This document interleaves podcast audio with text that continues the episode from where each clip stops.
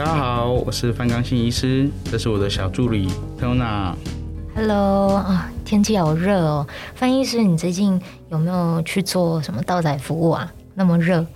当然有啊，很多的到宅服务是没办法拖延的，尤其是卧床的病患，他们牙齿啊状况是不太能够延缓治疗的。那就算是我们之前有三级警戒，可是现在已经解除了，我们还是要全副武装到他们的家里面去进行到宅牙医服务，真的是很辛苦哦。那我也常常听到翻译师私底下在跟我们聊说，除了到宅牙医的服务，我们原本就有在实行，一直都没有暂缓。那除了这个以外呢，我们还做了到宅快筛。那至今其实已经超过两个月了。今天我们就跟大家聊一下道宅快筛有哪一些好玩的事情，或者是有什么是医师想要跟我们分享的。那范医师想要先听听看哦，就这一个月下来啊，让您印象最深刻的道宅快筛案例是什么呢？哦，到宅快筛我们从六月五号就开始执行了。那其实执行到现在。应该都已经要快两百个案例，那我们已经筛出了将近三十位的一个阳性患者。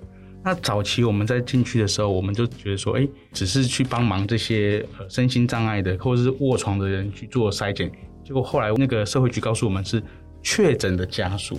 所以呢，我们的防护就要更升级了。那其中有一个因为确诊家属呢，他是跟爸爸一起住，那有一个外佣，可是他也是主要的照顾者。可是他爸爸呢是属于卧床的病患，某一天他就被卫生局的人带走，直接去隔离了。那家里面就只剩下菲佣跟他的爸爸，那爸爸又是卧床，所以呢他没有办法去照顾他的爸爸，那也不知道说他爸爸或是外佣有没有被他受到感染，所以他很担心，因为他已经去那个检疫所里面了，所以他没办法回家。这个时候呢还好。那个社会局有一个服务，就是到宅快筛的，可以让他安心，所以我们就去到他们家里面帮爸爸还有菲佣做一些筛检，然后马上得到一些资料之后呢，就告诉这个照护者这个女儿，跟她说，你可以很放心的在你的检疫所里面度过这两个礼拜，因为我们已经帮你把爸爸跟外佣的一个检验都做完了，而且是阴性，那你就可以很放心了。不然他其实很担心的，而且他爸爸又是卧床，其实如果一被感染。基本上这样的患者，他们的死亡率是非常的高的，容易重症。对，他变成重症，然后就会死亡。所以这样的一个担心，其实那个心情对于小孩子来说是非常的严重的。所以我们就尽快的解决他的问题。所以这让我们就觉得说，哎，政府这样的到宅快筛的一个那个服务是非常的好的。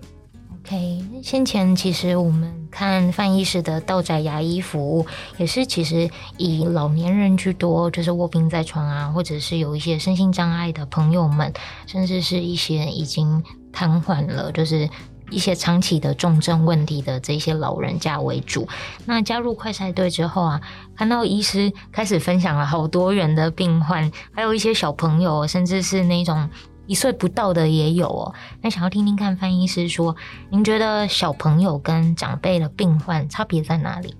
其实小朋友的病患跟大人，其实在对于道宅来说，我们的治疗可能会有差别，因为小朋友的牙齿跟大人牙齿比较不太一样。可是如果是到宅快筛呢，就是做筛检这一方面来说，他们其实是没有什么分别的。只是如果老人家可以沟通的，我们会跟他讲得很清楚。可是有些小朋友他真的没办法沟通，那我们就会请。妈妈或者是爸爸把他抱着，然后我们赶快做快速的一个筛检动作，然后我们就赶快结束。那当然，这中间可能我们会跟家长讲说，可能会不舒服，可能会大哭，你们要有所警惕一下。就是说，如果他真的哭的时候、挣扎的时候，要帮我们一下。那其实我们爸爸妈妈都很配合，所以我们的裁剪对我们来说也是很快就结束，就赶快离开。我们不希望在家里面停留太久，那也增加感染的风险。嗯，所以一样都是要很适度的沟通，做好万全准备，这样子。那其实我比较好奇的是，像面对那一种可能四五岁甚至更小的小朋友，那个快筛这么大一个东西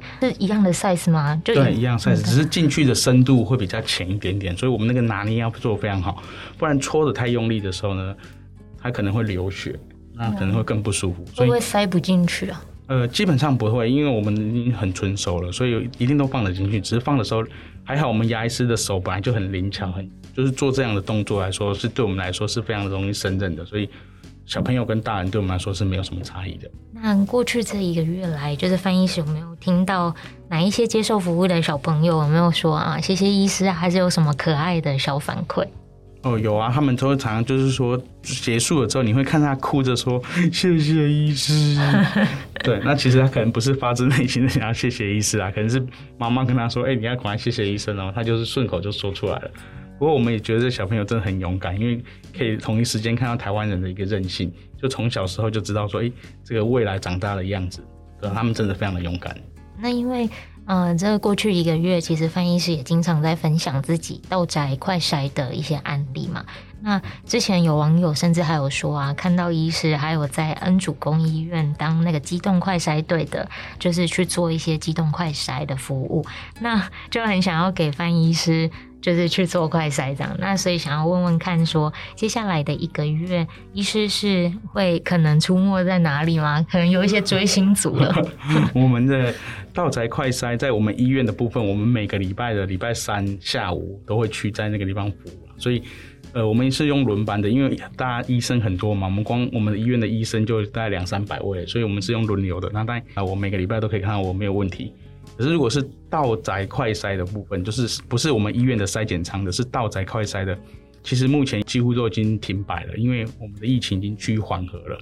那像这样子的一个到宅快筛，它本来就是服务，就是说没办法出门或者是卧床的一些病患的一些确诊的家属。可是呢，因为现在疫情都是几乎都要没有了，所以我们这样的工作也都已经暂停了一阵子了。嗯那医师想要问一下，就是我们先前疫情比较严重的时候，您认为道宅快筛的检测整体量能是够的吗？呃，检测量能虽然是我们看起来是不太够啦，但是呃，基本上社会局也是希望说能够尽量给我们一些案件，可是他们的说法是说，希望我们去做的服务是比较不能出门的。如果可以出门的一些成年人，或者是说。他可以到呃就近家里面的公司或者是一些快筛站可以去做的，他们就不希望说我们再去帮他服务，因为这样子会对于那些人来说，他可能就本来应该可以出门的，又要我们去服务，那我们的服务量会变大的很多，所以他锁定的患者的族群就是希望说我们去服务的族群就是卧床的病患或者是真的没办法出门的小朋友，才需要我们去做服务，所以只要是可以出门的，他们都是尽量把他安排到。社区的筛检站或是医院里面去。其实经过了这一次的疫情啊，其实真的深刻的体会到到宅医疗的重要性哦。其实也还蛮常听到范医师在分享，真的是很希望有更多的牙医师可以加入，就是成为道宅牙医的一份子。那接下来，其实新北市牙医师公会也有举办好多的训练课程。那让范医师来帮我们，嗯，简单介绍一下。接下来八月份有一场，那接下来还有怎么样的教育课程呢？呃，我们本来有一个课程是在六月二十七号就要举行的一个道宅牙医的一个实作课程。也就是说，因为我们的新北市幅员广大，但是我们的道宅牙医师现在在新北市只有四位。那要服务这样子四百多万的一个居民来说，对我们来说是非常大的负担，所以希望就是尽量在尽快招募一些牙医师。可是刚好六月二十七的这个是因为疫情的关系延后了，什么延后到八月中。那我们希望这一场的演讲能够更多的医生能够进来。那我们原本在道宅快筛队里面有蛮多的医生对这样道宅的服务也是很有兴趣，所以他们也说八月十五号的课程他们就会来上课。然后尽量跟我们配合学习了之后呢，他可以独立上手之后，就可以帮大家去做后续的一些服务。所以我们希望未来我们牙医师这边能够更多的牙医能够加入我们道宅牙医的行列里面。对，那目前其实已经终于我们迎接到了解封时期了，这样子我们到宅牙医的服务会增加吗？呃，当然我们的量能本来就是一直都是有的，只是说我们的医生的数量不够。那当然，如果最近听完八月十五号之后课程，如果牙医是能够增加的话，我们服务的量呢，一定就可以更尽快的增加，让我们所有的新北市的市民的呃这个部分呢，能够尽快解决大家的一个牙齿的问题，尤其不要像我们刚才说的那个北北一样把牙齿吞下去了，那这是我们不想看到的。所以只要有牙齿摇晃的部分，我们一定会第一时间把它安排在最快的时间去帮他处理。好，那刚刚我们提到解封啦，解封的人。现在的解封的局面，想要问问看范医师说有没有怎么样的建议，想要提醒大家，就是我们现在真的可以不要戴口罩吗？或者是我们现在终于可以自由了吗？哦，当然不行啊，我们还是要养成就是标准的一个作业流程的习惯，就是你只要出门触摸到东西，就是马上要洗手，然后回到家一定要把你碰到的一些东西，就是赶快把它清洁干净。尤其像我们医疗人员回家，可能第一时间就要先把它洗澡洗好，然后把我们的衣服换好之后呢，才去接触家人。对，那尽量的，我们自己个人，如果你有在外面要上班啊，有做交通运输工具的时候呢，就是一定要到某个地方定点了之后就开始洗手，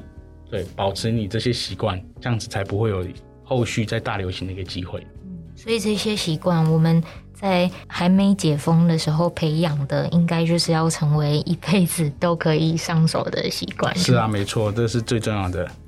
变成生活的一部分哦。那。其实我不确定现在在收听节目的嗯民众们，现在是不是已经预约施打疫苗了？然后是不是也都已经打完了，都没事了？那帮那些还没有打疫苗的朋友们问一下哦，就是施打疫苗究竟要不要挑选品牌呢？呃，我们建议大家还是不要挑选品牌，因为呢，能够尽快施打完是最好的，因为你的保护力有了之后是零跟一百的。比例来说，如果你是没有打就是零，那就算你打了之后，你可能是打的 A D，你的保护力只有六成七成，但是还是很高。所以零跟其他不管多少比比起来都是输很多的，所以还是要尽快打疫苗，没有错。OK，好。那其实很多人都说啊，就是 COVID-19，我们的新冠病毒其实最终会有点像流感这样子，就可能每年都会大流行一次，或者是随时它都有可能被感染了。但是现在很多小朋友，就是十八岁以下的这些小朋友，目前是没有办法施打疫苗的。那我们要怎么样照顾？就只能靠他们勤洗手、戴口罩吗？哦，对啊，没有错。呃，那我们政府目前来说，应该会有 BNT 可以进来。那 BNT 对于十二岁到十八岁的这个族群来说是非常好的，因为它在这个族群里面是可以施打的。那我们政府应该也会把我们这样子一个疫苗留给我们的年轻的人。所以呢，我们尽量其他的族群就是可以施打 AZ 的，或是施打莫德纳的，就尽量施打这样一个厂牌。那把我们这些 BNT 保留给更需要的一些年轻人，就是我们国家未来一些栋梁。那当然，十二岁以下的，目前不管是哪个国家，呃，施打的部分呢，可能都是没有办法，就是尽量普及，因为就是没有办法，也没有这样的疫苗，所以尽量就是说这样子的小朋友，十二岁以下的小朋友，尽量。能够假日不要出门，不要到处乱跑，就建建议他不要到处乱跑。那当然，如果到了九月开学之后怎么办呢？这个就是要由学校来彻底执行一个清洁手部的动作，一个以及他们每一堂下课之后呢，可能要做一些呃清洁的动作，所有的东西都要用酒精喷过，然后消毒完才能再使用。哦，这个部分可能就是学校方面要再加强一个教育的部分。所以，我们 BNT 可以让十二到十八岁的小朋友去施打，那他们有可能会有怎么样的副作用？呃，基本上 BNT 副作用也是一样，就跟我们的莫德纳跟 AZ 一样，可能会有呃疲倦啊、手部无力啊，或施打的地方红肿啊等等，这些都是很正常的一个反应，没有错。可是至少你施打完了两三天就好了之后呢，这些小小的一个后遗症好了之后，其实对你的保护力就有了。所以其实建议大家，不管是呃，哪一个年龄层能够打的，就是尽快去打。OK，所以家长们就是可以随时的注意一下哦。如果家里有十二岁到十八岁的小朋友，可以开放开始预约去施打的时候，就尽快的预约施打这样子。OK，好，这次真的其实也蛮难得的哦，因为这样过去一两个月，其实翻译师非常的难找，就是非常非常的忙碌。然后，嗯，翻译师有没有什么最后的话想要跟大家说？就是。让大家可以好好的、好好的面对生活，然后可能保持乐观，不要再去担怕太多的事情。那我们共同的守好自己的卫生习惯，然后接下来我们就是可以不要再有一次这样子的大传染，然后又又开始变成要封城了。对啊，尤其是之前我们大家微解封的时候，大家都很抱怨说：“哎，为什么只要微解封一点点，然后也不能去餐厅内用？”其实这个是政府对大家的一个保护啦，希望说尽量疫情在缓和之后，大家可以在公共场所用餐，这样子实际是保护我们大家的一个概念。那如果说大家偷偷的去把这些呃规则给不去理它，然后去群聚，那有可能就会变成第二次的大爆发。那所以这样子对于我们来说，我们都忍耐了大概两三个月了之后，又要第二个大爆发。可是如果这样子循环的话，大家可能会受不了。所以就是尽量在呃目前如果可以微解封的时候，还是保守的面对它。那我们的疫情真的缓和了之后，我们再去共同一起在室内用餐，这样会比较好。那我们也私密的问问问范医师啊，就是我们如果餐厅啊，或者是电影院真的开放了，范医师会敢进到餐厅里面用餐吗？如果政府已经说会开放的，那我们当然就会去，没有错。对，但是如果说政府没有说要开放，我们也是遵守它的规定。OK，好，其实真的很难得哦。那也是希望有在收听节目的朋友们，甚至是有一些牙医师现在有在收听的。那希望你们啊，可以稍微去关注一下新北市牙医师公会相关的道宅服务哦，道宅的教育训练课程，其实可以让更多的医师参与道宅的团队，那这样子可以服务到真的很有需求的这些病患哦，因为真的有好多好多病患等着我们以后到家里面去做治疗。那也叮咛大家哦，解封啊，但是依旧要保持卫生清洁的习惯。希望大家一起努力哦，就不要再有第二次的大爆发这样子。好，最后谢谢大家。如果有想要加入道宅牙医服务的朋友们，也希望搜寻我的粉砖，走出象牙塔牙科道宅服务范康新医师。我们下次见，拜拜，拜拜。